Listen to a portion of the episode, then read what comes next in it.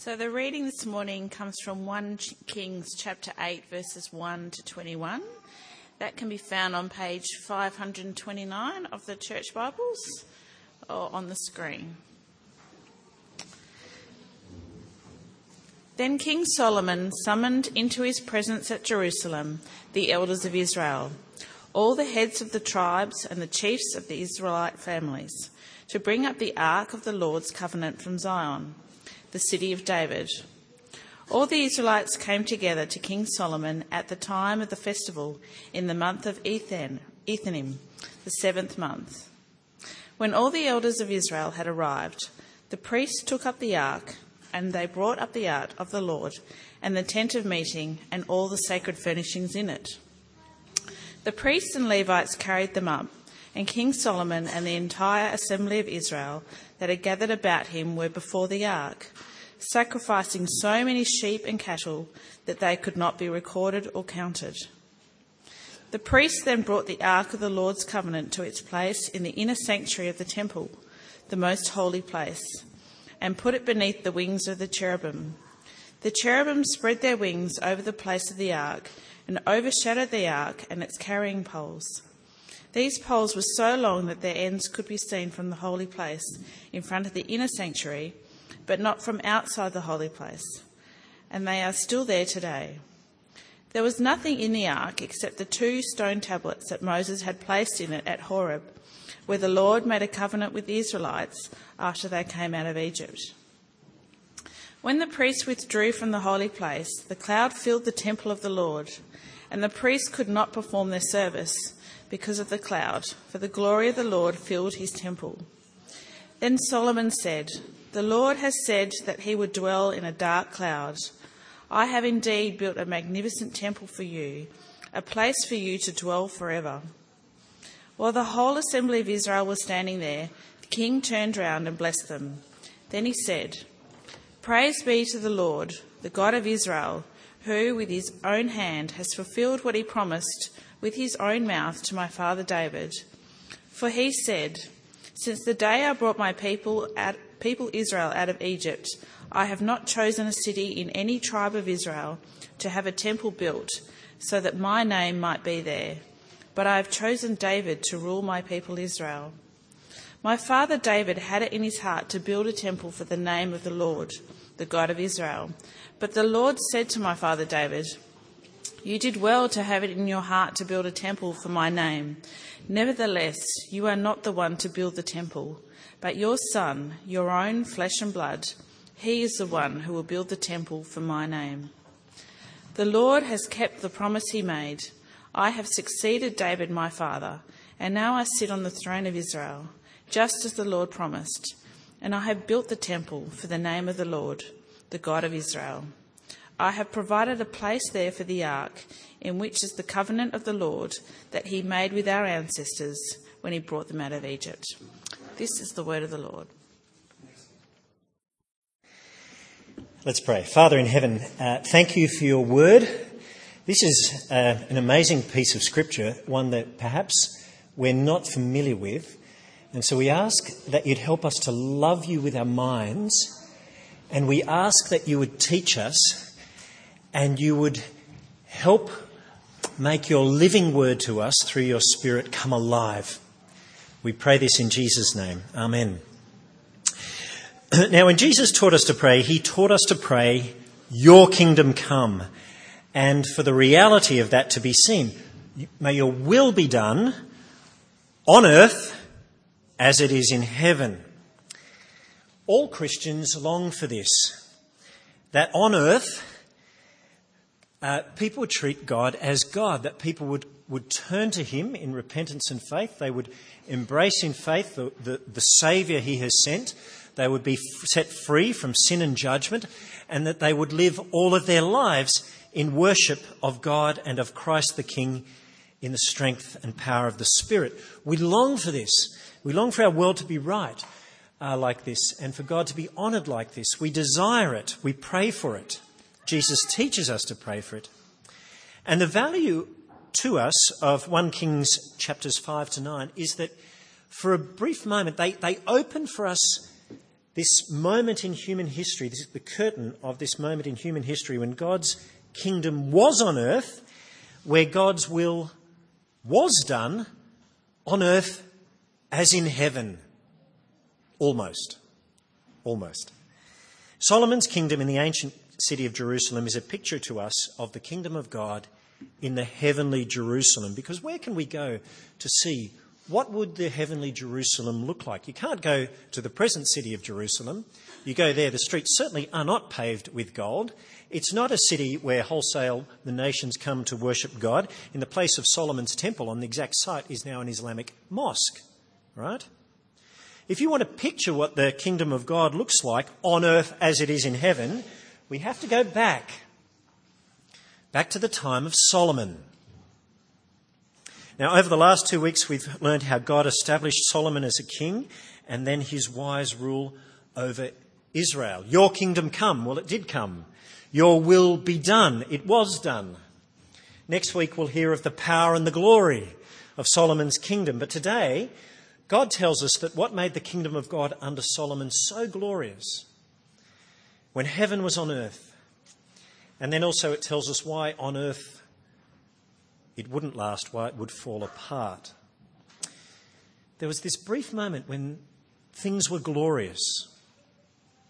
Well, what was it like when heaven was on earth? What was it that made that kingdom of Solomon so glorious? Well, first of all, the son of David built God's temple. Solomon sends word to the king of Tyre in chapter 5, verse 3. Tyre is like um, Wall Street, um, New York, right on the coast, Phoenician trading place. Verse, chapter 5, verse 3 You know that because of the wars waged against my father David from all sides, he could not build a temple for the name of the Lord his God until the Lord put his enemies under his feet. But now the Lord my God has given me rest on every side, and there is no adversary or disaster.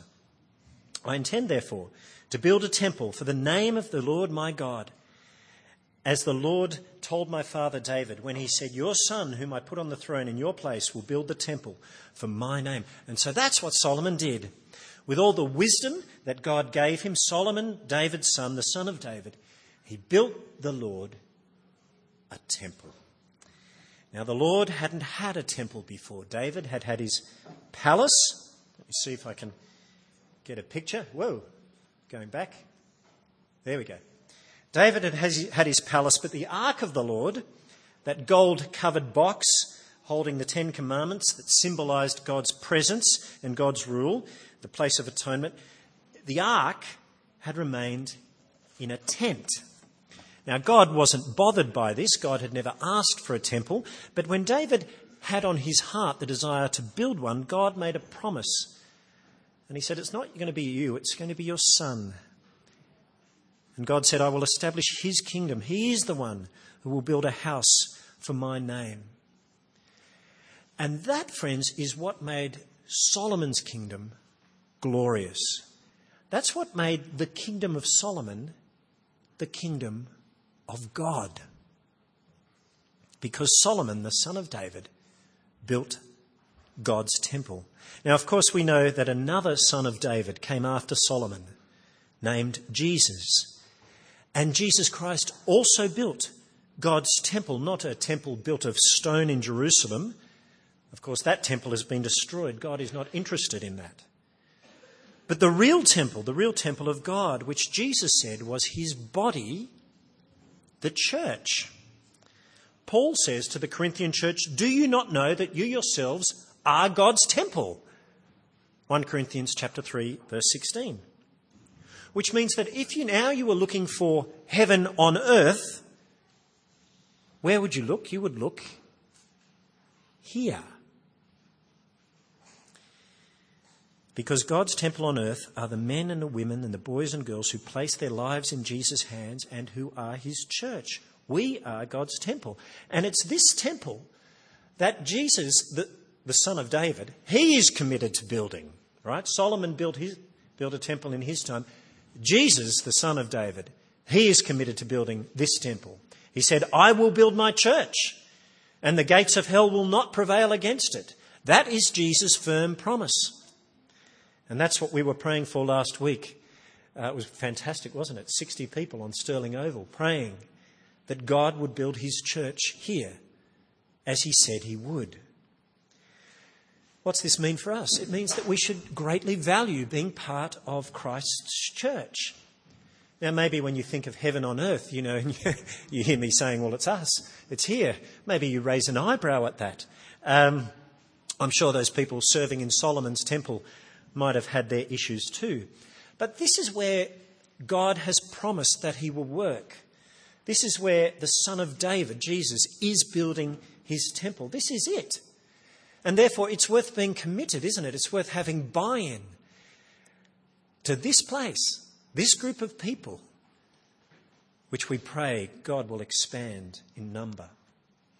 So, the first thing that made Solomon's kingdom glorious was that the son of David built God's temple. The second thing was that the temple wasn't an ordinary building. The temple building itself was glorious, and it, it was glorious because it had to befit God's glory. It was magnificently deck, decked out. You know, in size, the temple was roughly about the size of this, this hall, maybe a little larger. Not enormous, but to stand and to look at it, it inspired awe. Um, it was made of dressed stone, each stone precisely cut on site at the quarry so as to fit seamlessly together. Its inside walls were lined with cedar from floor to ceiling. Stone was very common then. Cedar uh, was rare. Cedar was the valued product. And inside it was lined with cedar beautifully, and flowers and gourds and palms were beautifully carved into the wood. And get this, the whole interior was then overlaid with gold, the whole lot. All the walls, all the floors, its splendour, if you looked at it, it would have taken your breath away. The inner sanctuary, which would house the ark, would have been off limits to us, but you know we can imagine it. Uh, there were two cherubim um, made from olive wood, each with its wings spread out, uh, so that side by side their outside wings touched the walls, their inside wings touched each other in the middle. It was spectacular. It was glorious, and they were all overlaid with gold again. And then Solomon made uh, the doors. Um, there, the cherubim Solomon made the doors to match, uh, sorry, to the inner sanctuary and the main hall, intricately carved, and again overlaid front and back with hammered gold. The whole thing, from start to finish, took seven years. It involved more than 150,000 workers. Think about that. From the foreman to the stone cutters to the tree fellers to the carriers to the craftsmen. And that was just the building which says nothing of the temple trappings and furnishings which take up most of chapter 7. Now, that description may not light your fire, but the detail, the detail is staggering about pomegranate carvings that encircle the tops of the pillars, the handles of the movable stands, the gourd pattern under the lip of the bronze sea, which stands on 12 bronze bulls. I like this sort of detail, and maybe for you it's tempting you know, to read it and get bored. But God's not bored by that detail. He delights in it. This is not meant to make us yawn. The detail is meant to dazzle us. Solomon had so many things made, it was impossible to weigh it all. The centerpieces were those two enormous bronze pillars which stood at the temple entrance. They were so impressive, they had names. Jachin and Boaz. Jachin, he establishes Boaz. In him there is strength. When you looked at them, you remembered those two solid aspects of God's character God's promise, God's power. And on that foundation, you walked in. Um, the temple Solomon made was extravagant, it was over the top, more splendid than any other building, even than Solomon's palace, which took 13 years to build, not seven.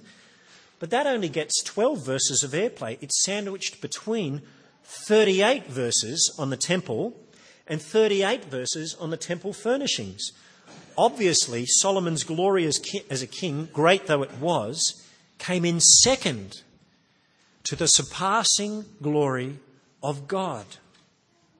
And if we think the whole thing wholly too extravagant, its splendour was entirely appropriate for the God of glory who would dwell in it.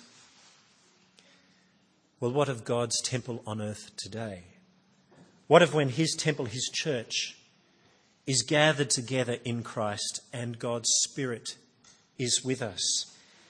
How is it that God's temple fittingly reflects the splendour of God's glory? Well, the answer is that all the functions of the temple are fulfilled when we meet. First of all, there is worship, hearing the Word of God, speaking and singing praise to God, prayer to God, worship of God. Second, this is a place of repentance and confession and forgiveness. There's forgiveness of sin and there's assurance through faith in Jesus' blood offered once for all. And third, there's holiness, which means that we give ourselves to God to be useful to Him. But we're also very mindful also not to grieve the Spirit of God, but to maintain unity of the Spirit through the bond of peace. We don't want to undo what God has made. And fourth of, fourthly, there is witness. The temple was a witness to the nations, and this is meant to be a place of witness as well, which is why it's so right to invite people to come to church. When we look at all the effort and cost that Solomon gave to create a temple befitting God's glory, you know, it ought to make us think about what we bring in ourselves when we come to church. You know, I was encouraged to hear that people are reading the Bible before they come. We should come with our hearts prepared if we can. And if, we, if, if they're not, don't worry, Jesus still rose from the dead. He'll still do his work. But it's fitting for us to come with minds that are engaged instead of minds that casually wander off or flick through our phone and check out how our eBay's doing while we're in church. That is not honouring to God. We, we should come with a desire to serve one another it shouldn't be all about us. We want to serve God. We want to serve Christ. We want to serve His body, His people, instead of thinking in a consumer mindset that I'm just here to get all my needs met. This is an act of worship. It took Solomon a lot of grunt to get the temple going, seven years of building. And all that work that Solomon did, it was, you know, it was only preparation for the big moment the big moment in chapter 8. Seven years in the waiting. In chapter 8, Solomon summons all of Israel's leaders into his presence to bring up the ark of the Lord's covenant and to bring it from the tent into the temple. Countless sheep and cattle were sacrificed. They were countless. There were so many they couldn't be counted. And then the priests carry the ark inside into the inner sanctuary, and they place it there with the cherubim spreading out their wings over the ark. And then something astounding happens. Look with me, chapter 8, verse 10. When the priests withdrew from the holy place, the cloud filled the temple of the Lord. And the priests could not perform their service because of the cloud, for the glory of the Lord filled his temple. God, the living God of the heavens, took up residence. He was there. He was there. Could you imagine it? Imagine being in that place. The cloud of God's glory. He was there. The God who made the heavens. His glory was visible in the cloud, yet it was hidden. The cloud was dark. Suddenly he was there. He was knowable, but he wasn't. What a difference when Jesus came and the cloud of God's glory shone brightly, not darkly, on the mountain where Jesus was transfigured. In Jesus, you see God's glory shines brightly. God is truly knowable through God the Son. But even then, you know, we cannot fathom everything about God. Solomon knew it. Look at verse 27 of chapter 8. Not even the highest heavens could contain the Lord, how much less this temple. For that alone Solomon knew the Lord was to be worshipped. But of course, there was another reason. Solomon, when the, when the Lord's glory filled the temple, he was blown away in that the Lord had shown himself totally unique compared to any other God of any other nation round about. Why? Because God had come and filled the temple with his glory in fulfillment of a promise. He kept it. You know, in the ancient world, the gods of the other nations never made promises. They certainly didn't keep them. But uniquely, the Lord does. Chapter 8, verse 23 O Lord, the God of Israel, there is no God like you in heaven above or on earth below. You who keep your covenant of love with your servants who continue wholeheartedly in your way. You have kept your promise to your servant David, my father. With your mouth you have promised, and with your hand you have fulfilled it as it is today. And you see this great, faithful, unfathomable, glorious, powerful, promise keeping God is the God who condescends to dwell in a temple built by Solomon. And that's what made Solomon's kingdom so glorious. God was in the midst of her, just as he, he is in our midst now through the Spirit of our Lord Jesus Christ. So, when you come to church, do you come expecting to meet God? You think, no, I I come expecting to meet the normal people, you know, the people I see every week. Sometimes I, I must confess, I forget what makes this meeting special. You know, what makes this meeting special is that God is here. I, I forget because I can't see him, you see. We can't see him, but we can hear him. Because the words of the Bible are his words. And when I explain them, I'm just the mouthpiece. But I am the mouthpiece you see. And the same Spirit of God who breathed out these words and preserves them is still alive and present to make His word alive and active in our lives. I have lost count of the number of times after I've preached, I've been at the door and someone will have come out and said, How did you know that about me? You spoke right to my life. And I think, I didn't know. But the Spirit knew and He was guiding me in my preparation. And the Word of God is living and active. And God takes this ancient Word and makes it alive, and He drives it home. He speaks to us, you see. God is in our midst. And we keep on having, having to ask ourselves, what does it mean for us that God is in our midst? You know, for the average Israelite, having God dwell in their midst meant that they could pray to God directly, that God would see, that God would listen. Listen to what Solomon asks of God regarding the temple, verse 29. He says, May your eyes be open towards this temple night and day, this place of which you said, My name shall be there, so that you will hear the prayer your servant prays towards this place. Hear the supplication of your servant and of your people Israel when they pray towards this place. Hear from heaven your dwelling place, and when you hear, forgive in Solomon's prayer to God in chapter 8, Solomon goes through scenario after scenario of what will happen to the Israelites. When one man wrongs his neighbour, when Israel has been defeated in battle because they've sinned against God, when God shuts the heavens and withholds the rain because they've sinned against him, when famine or plague comes on the land, or when an enemy besieges the cities, when foreigners hear God's name and, and, and and pray to God. When Israel goes to war and prays to the Lord, verse 46, when Israel sins against God, for it is no one who does not sin, and the Lord becomes angry with them and gives them over to the enemy, who then takes them into exile. He's not too optimistic, is he?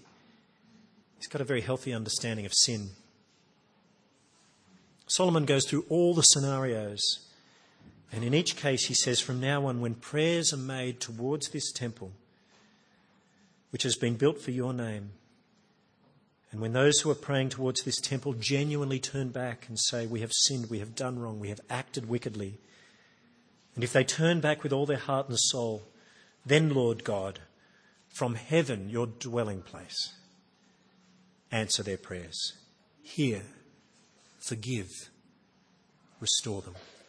1 Kings 8, verse 52 May your eyes be open to your servants' pleas and to the plea of your people Israel, and may you listen to them whenever they cry out to you, hear, forgive, restore. Do you know what? The Lord God answered yes. Chapter 9, verse 3. I have heard the prayer and plea you have made before me. I have consecrated this temple which you have built by putting my name there forever. My eyes and my heart will always be there. What does it mean for us that God is present not in the rubble of Jerusalem, but in his temple today, in his church? It means that the church, well, church ought to be a time for us to repent. It ought to be a time for us to come back to God. It's important that when we meet together, we confess our sins. We do it individually, we do it corporately. Because God promises that his eyes and heart will always be towards his temple, his church. Church is not a time to pretend. Sometimes we get that so wrong, don't we? We can be honest in our lives every other day, but we pretend when we come to church. That's not so. Church is a place, a time to be honest. It's not a time to play being religious, it's a time to be real before God. So that if God brought us down because of our sin, now is the time when we gather together in the name of Christ for us to turn to God and confess that He may hear, that He may forgive, that He may restore. God's committed to doing that. That is what made Solomon's temp- uh, kingdom so glorious. The son of David built God's temple. The temple befitted God's glory. God was in the midst of her. And if you know the next line in that hymn, she shall not be moved. Well, Solomon's kingdom did move, didn't it? It's not around today. Solomon covered all the scenarios of what would happen if others turned from God. But what would happen if the king turned from God? Solomon left that one out in his prayer. Maybe he already knew the answer. It was a notable omission. Back in chapter 6, verse 11, God said to Solomon, As for this temple, if you are careful to obey me, your kingdom will last forever. Well, when God answers Solomon's long prayer, he says as much again Obey me, and you'll never fail to have a man on the throne of Israel. But, God says, if you or your sons turn away from me, if you go off and serve other gods and worship them, if you jump into bed with other gods after I've come and lived in your house, I'll cut off Israel from the land I've given them. I'll reject this temple I've consecrated for my name. And Israel will then become a byword and an object of ridicule. And though this temple is now imposing, all who pass by will be appalled and will scoff. Do you see the point? The permanence of, of Solomon's kingdom depended upon the obedience of the king. If he and his sons after him stayed true to God as David did, it would last forever. If they shirked God, he'd drop them like a firecracker. It was all up to the king. Now, in two weeks' time, we'll look at Solomon's behaviour and we'll see that it's no wonder the kingdom didn't last. So, when we search today for heaven on earth and we pray God's will be done on earth as in heaven, we don't look to human kingdoms, to those ruled by sinners like you and me. We look to the kingdom of the greater Son of David, the King who did walk in faithful obedience, and through his obedience did secure a kingdom that would last forever, because Jesus did say the gates of hell will not prevail against it. A kingdom which has a temple on earth, the church, which Jesus promised us he is building now to reflect the very glory of God. Um, I hope you love your church. I hope you do. Not because of the service or because of the music, but because the glory of God dwells in his church. Because Christ, through his obedience, have, has, has made her permanent. That is her glory. I hope you love your church because it's a place where sinners can turn back to God and be forgiven and be restored by Him. That is true glory. The glory of the temple Jesus Christ is building is that God dwells in us, it is permanent. People can come back to God. Let's give thanks. Father in heaven, we praise you that you have lifted our eyes to the importance of this body and this gathering.